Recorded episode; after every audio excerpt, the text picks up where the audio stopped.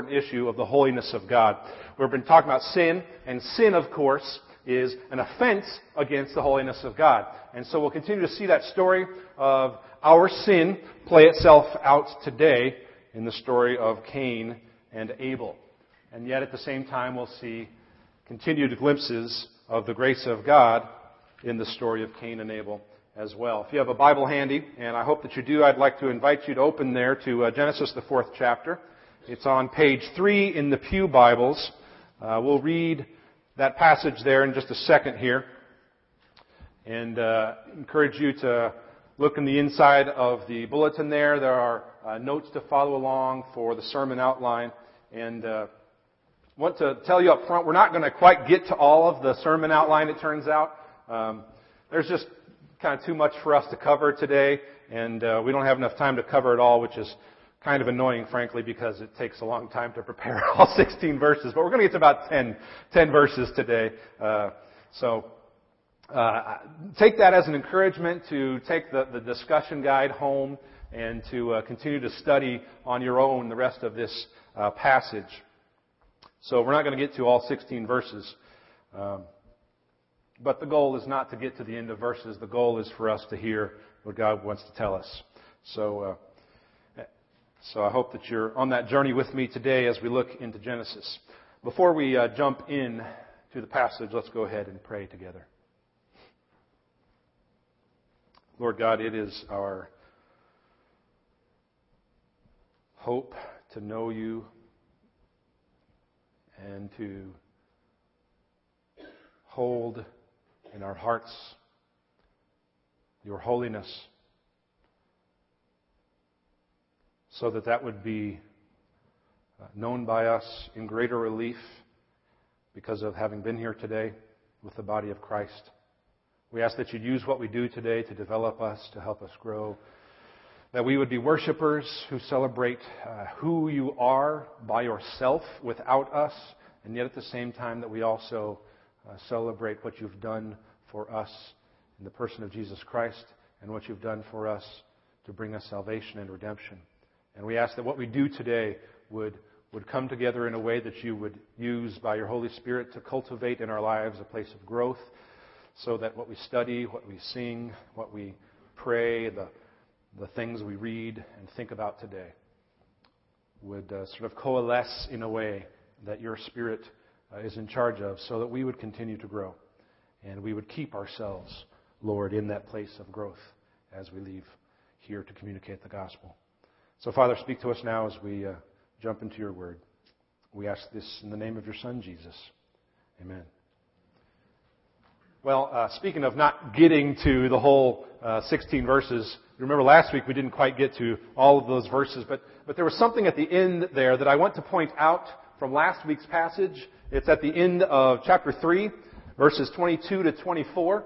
And uh, it's something that highlights a truth that we've been, been learning about in, in, in Genesis, uh, but we will continue to see in the passages uh, week after week that grace is something that we often think of easily as a, a New Testament thing, sort of a, an after Jesus kind of thing. But grace is all over the Old Testament. It is something that we see uh, throughout the Scriptures, and uh, we see it all over Scripture. And especially last week, if you look at 3:22 to 24, uh, we'll read that in just a second. But but this is this is after, immediately after Adam and Eve's sin against God. And if you remember, God cursed the serpent and the ground, and he told Adam and Eve that they would, to, they would begin to experience pain and frustration, that, uh, that the frustration and pain of childbirth and of working the ground, uh, the two things to which they were largely called by God there, that that would be difficult, that would be annoying, that would be frustrating. And so, and so Adam, if you remember, in, uh, in what we said last week was faithful hope of even the gospel then. You see in 315, that's the first gospel. And so in faithful hope of that good news that God preached to Adam and Eve in 315, Adam named his wife Eve. It was sort of an act of faith for Adam. He called her giver of life.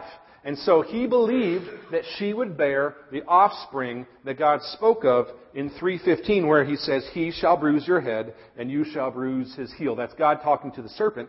But, but notice the he there is a singular pronoun, he. One he will bruise your head and you will bruise his, one singular pronoun, heel. So Adam was demonstrating faith in God's plan even last week.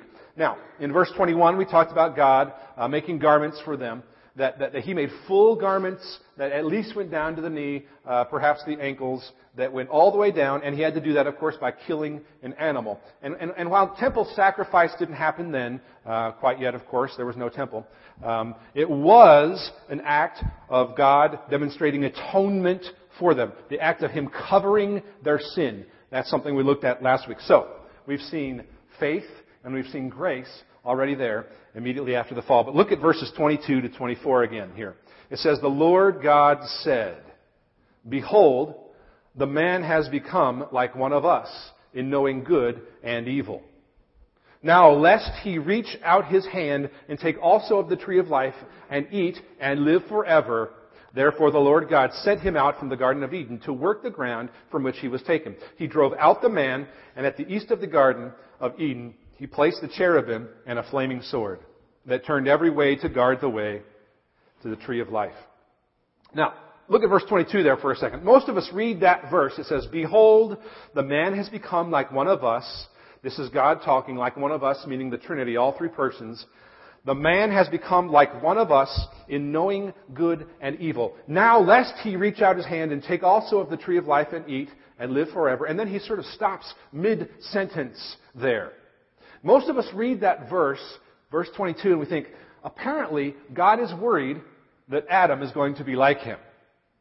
Like God, as if, as if Adam would now be a threat to God's status as perfect and holy God. But of course, that's not really what's going on here. To the contrary, it would not throw God in some sort of uh, upheaval. It wouldn't throw a wrench in God's plans uh, as if he would have to say, uh oh, now what do I do? And it's not that knowing good and evil means that, that he will live forever like God.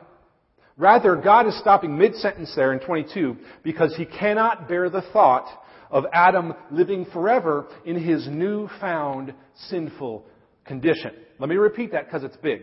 God's not worried that Adam's going to be like him forever. He's worried that he's going to be like himself, like Adam, in his sinful condition forever cursed, forever damned. That's what God is worried about in that verse. So in these verses, at the end of chapter 3, God is saying, sort of saying this kind of thing to Adam. Before you partake of the tree of life and live forever in your sinful condition as one who is cursed or damned, just like the serpent in the ground, I will throw you out of the garden. So he's sort of saying to Adam and Eve there, before you go any further, you've already taken of the tree of knowledge, and, lest you also take of the tree of good and evil, I'm going to throw you out of the garden. And of course, that's something that, that means they lost God's presence like they had known, and we talked about that last week. But it's also its own act of grace for God to continue to allow them to know Him through his plan that would come from his offspring. There's a lot going on here in Genesis. But that's one of the cool things here is that we see grace in, in all of these passages, even early on in Genesis. We see hints of God's redemptive plan starting in Genesis. So even here, Adam and Eve, in verses 22 to 4, are receiving the provision and the grace of God, lest they mess it up to the point of no return. And we see that kind of grace continuing in our passage today in 4 1 to 16 in the, in the story of, of Cain and of Abel. I'm going to read that whole story here in just a second. Um, so I want you to be ready for that. But what we're going to see today is that this grace continues to come at us in surprising ways. And, and you may be surprised in this story what part we play. This ancient story has implications for our life today. You see, the, the way of Cain and, and the murder that resulted from that anger of his is, of course, nothing new. And it's happening all around us every day. And it's happened in our own lives. So, let's read through that passage there 4, 1 through 16. Now Adam, now Adam knew Eve his wife. He had sexual relations with her. That's what the Hebrew word know there uh, connotes. It, it means other things too, but that's one of the things it can mean. Now Adam knew Eve his wife, and she conceived and bore Cain, saying, I have gotten a man with the help of the Lord. The word Cain sounds like the word forgotten there. So, verse 2. Again, she bore his brother Abel. Now, Abel was a keeper of sheep and Cain a worker of the ground. In the course of time, Cain brought to the Lord an offering of the fruit of the ground, and Abel also brought of the firstborn of his flock and of their fat portions. And the Lord had regard for Abel and his offering, but, verse 5, for Cain and his offering he had no regard. So Cain was very angry, and his face fell. The Lord said to Cain, Why are you angry?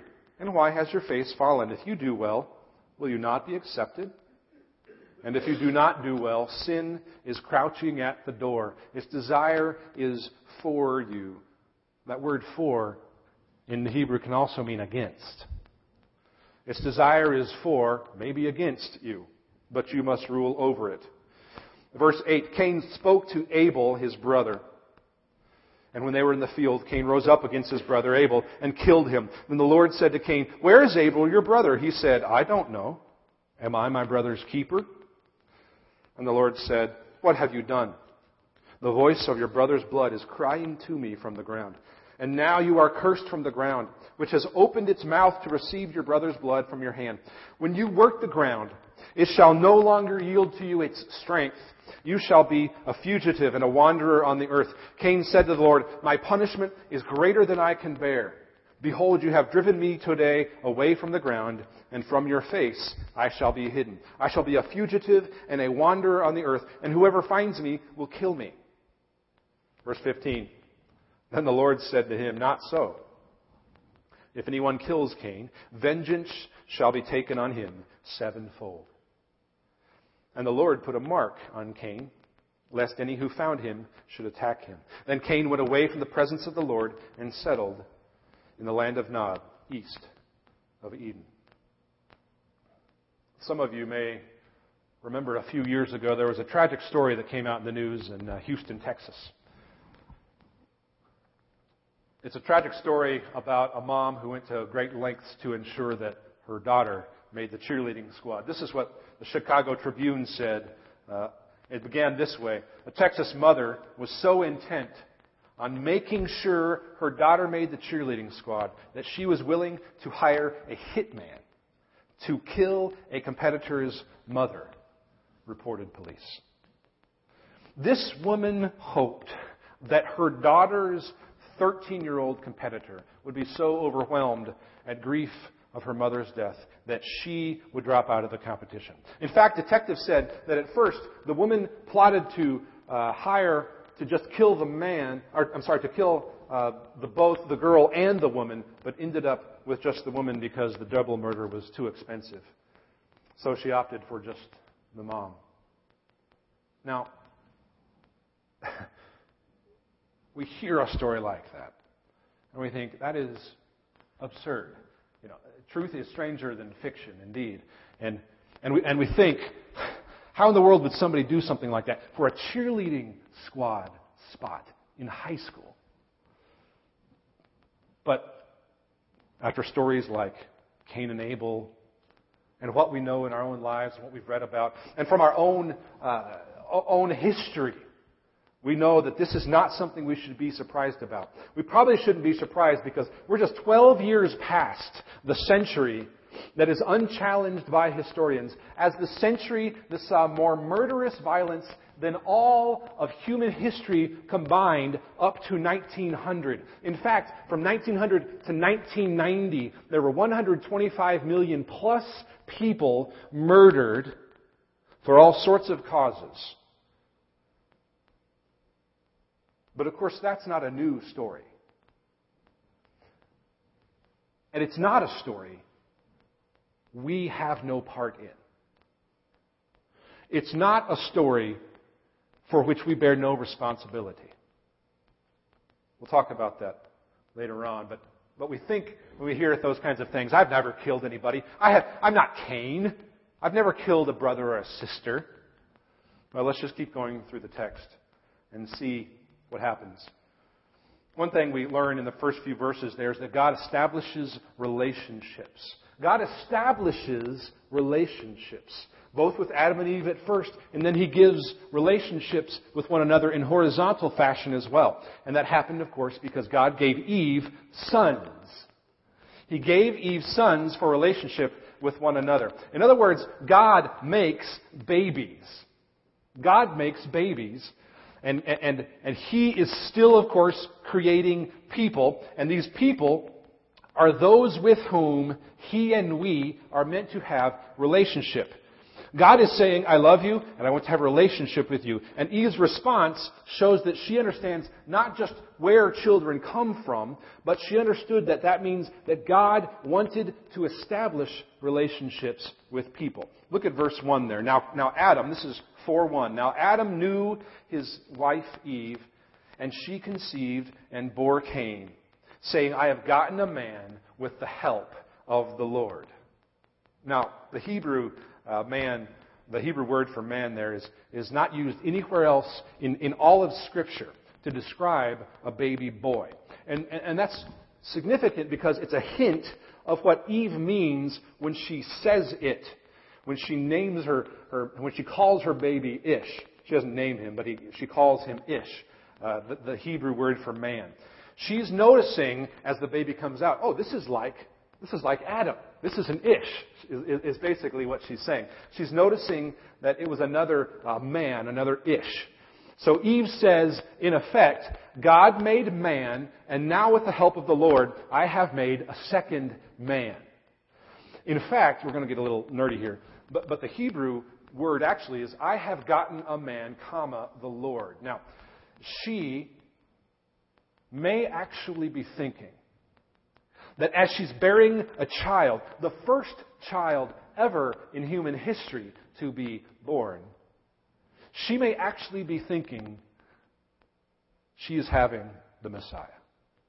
But that's not something you've ever heard in your theology training, is it? Eve thinks she is having the Messiah. She says, I have gotten a man, the Lord. Her words are a declaration of faith even believed, Eve actually believed she was bearing the one talked about in 315. Remember, she was told by God, by way of his curse of the serpent in 315, that he would put enmity, that is strife between you, that is uh, the serpent, and the woman. So she heard this whole conversation between your offspring, the serpent's offspring, and her offspring. And it says, He shall bruise your head, and you shall bruise his heel. So Adam and Eve, who responded in faith by by, by calling her Eve, the mother of all living, they demonstrated that faith. And, and, and when she bears the first child, she actually thinks the offspring is here. The offspring who is going to take, take care of our sin, who is going to crush the serpent's head, has arrived. What else would she think? So there's a, a clear note of optimism in this verse here. I can just imagine for the very first pregnancy of all time, the sense of awe and of wonder that they had. They'd never seen that before. It's something that, that happens by the millions and millions and billions nowadays. We just passed 7 billion population in the world, but it becomes so commonplace nowadays for us that we kind of take it for granted. But let us never forget that producing life is a miracle that should never be downplayed. It's a miracle that comes from God alone. They can't explain it, they can only describe it. Now, I remember, I remember so vividly uh, that overwhelming feeling of, of, of love for those children as they peek their heads out into the world. And, and, and, for the very first parents, Adam and Eve, it must have been an incredibly strange but wonderful process. I, I'm sure that, that Eve held Adam's hand to her stomach and said, Feel this being inside of me. Perhaps Eve leaned down to, to try to listen to the heartbeat of the baby, of the stirring life inside of her. So, so they must have been in awe and of wonder. And, and, and that phrase there, the way she talks, shows optimism. It shows that, that God is going to do something because of this. So that's sort of the background and where the grace begins there in verse 1. Again, verse 2, she bore his brother Abel. She has another child. Now, Abel was a keeper of sheep, and Cain a worker of the ground. In this story, we look for details, we ask questions, but many times those questions we ask are not the questions Scripture wants to tell us about. And so there's not a lot told about the, the background and the history, and that will be important here in just a second. So Eve conceived and has Abel, and his name signifies sort of a lack of permanence. And uh, it, it, alludes to the idea of his life being cut short. And uh, so we know nothing of the boy's uh, growing up years, but we do know that, that Cain was a farmer and that Abel was a shepherd, both noble professions. So, so God gave sons as a way to establish relationships. And God established with Cain and Abel a worship relationship. We see that in verses 3 and 4 there. It says, In the course of time, Cain brought to the Lord an offering of the fruit of the ground. And Abel also brought of the firstborn of the flock and of their fat portions. Now, we don't know if they regularly made those kinds of offerings, uh, but the test, text seems to suggest in the opening words, uh, in the course of time, that, that this had been happening. So, whatever the case, there is a clear worship relationship with God going on here. But there's crisis ahead. There's crisis ahead. And the sin that enters the picture, picture destroys their relationships. Look at verses uh, 4 through uh, 7 there. Our sin begins to destroy the relationships, and this is what we see here because Cain becomes angry that God honored Abel's offering and not his own. It says this, verses 4b through 7. And the Lord had regard for Abel and his offering. But for Cain and his offering, he had no regard. So Cain was very angry, and his face fell. The Lord said to Cain, Why are you angry? And why has your face fallen? If you do well, will you not be accepted? And if you do not do well, sin is crouching at the door. Its desire is for you, but you must rule over it. The obvious question is why was Abel's offering accepted while Cain's was not? And why did Cain become so, so angry? Well, one, one easy answer is that uh, animal offerings are more acceptable uh, than grain offerings, or at least that's what is posited as an answer.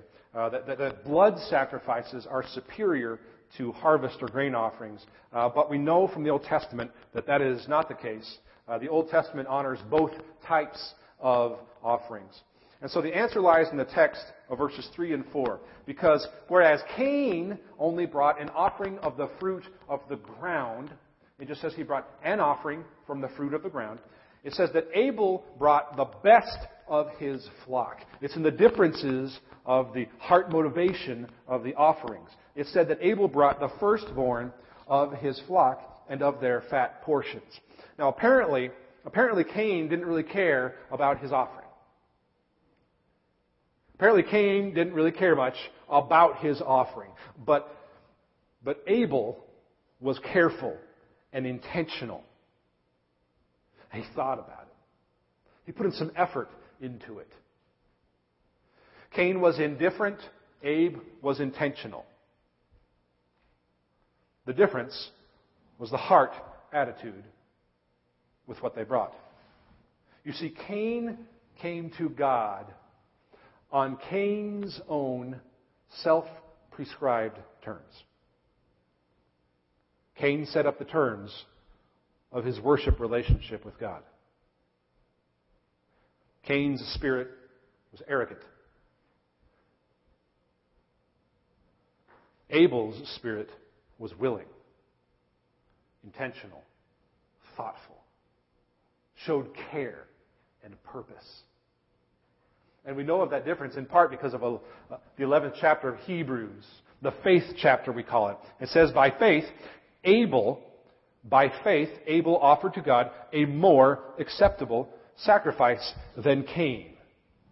And through that, he was commended as righteous. God commending him by accepting his gifts. Cain's was not an offering from faith. He presumed, Cain presumed to define what his own sacrifice was going to be. He was the captain of his own heart. And God would have to take him and his offering as it was. How often do we presume? How or how much we will give God? How often are we the captains of our own offerings? We are not so different from Cain than we think we are. We see in verse 5 that Cain's sinful attitude was all over his face. It says Cain was very angry and his face fell. So, God actually gently responds, verses 6 and 7. And he says, Why are you angry and why has your face fallen? If you do well, will you not be accepted? If you do not do well, sin is crouching at the door. God is even then still offering Cain grace, even in his response.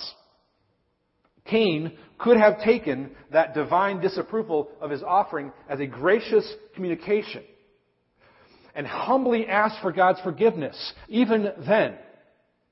He could have, he could have promised never to do that again. I've learned my lesson, God. I am sorry that I set up the terms of this worship relationship. It could have been his answer even then, but it was not.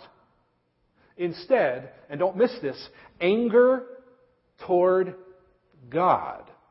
Anger toward God is what welled up in Cain. But it was directed at his brother Abel. Cain was angry at God, but it was directed at his brother Abel. For whom here has that not been the case? Hundreds of times in one's life. Our anger comes out horizontally at people, often and most easily the people who are around us and we know well. But really, Really, we are upset at the terms God has set for us not being allowed to be the captain of our own hearts. That is the real problem. How often are we angry at a person, but really underneath, we are truly upset at how unfair it all is and how we seethe at God like Cain. Not so different from Cain, are we? So Cain killed his brother and he destroyed a relationship that God had established. Look at 8 through 10 there. God established the relationship, but by murdering his brother, Cain did away with that.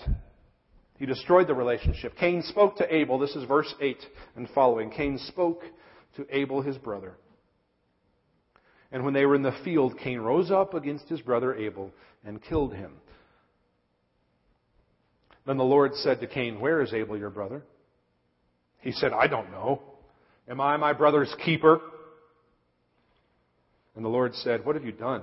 The voice of your brother's blood is crying to me from the ground. Why did Cain kill Abel?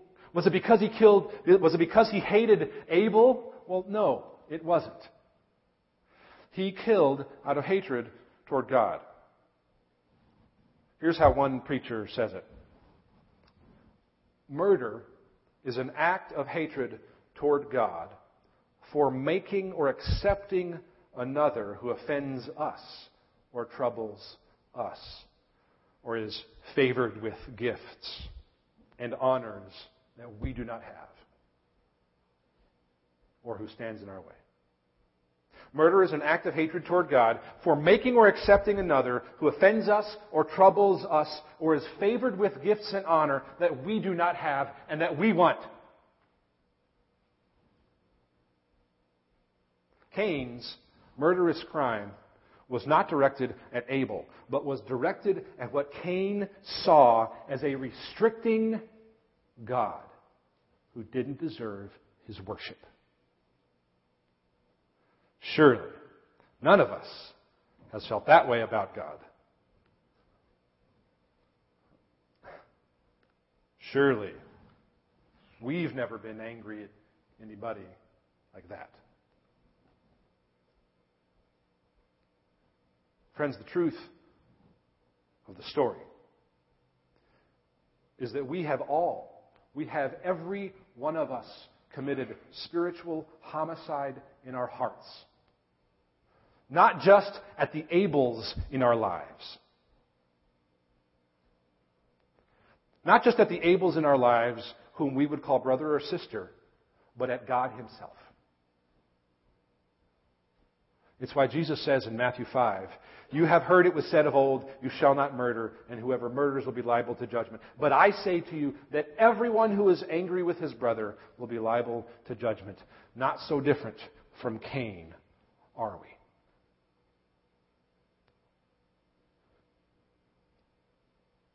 Maybe you and I haven't committed murder that would send us to prison but every single one of us has committed murder that would send us to hell.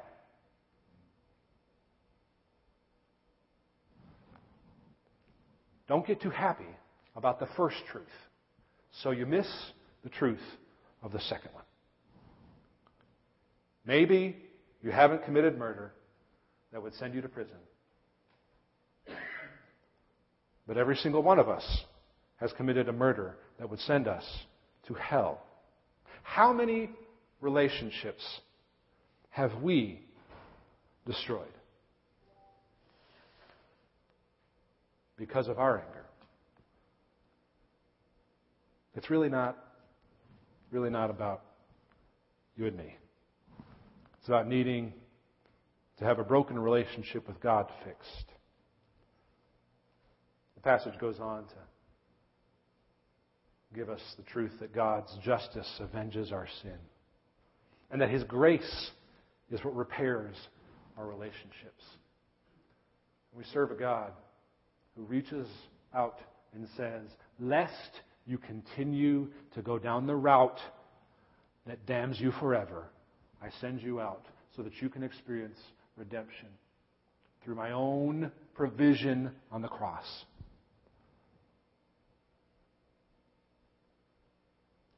Let's pray.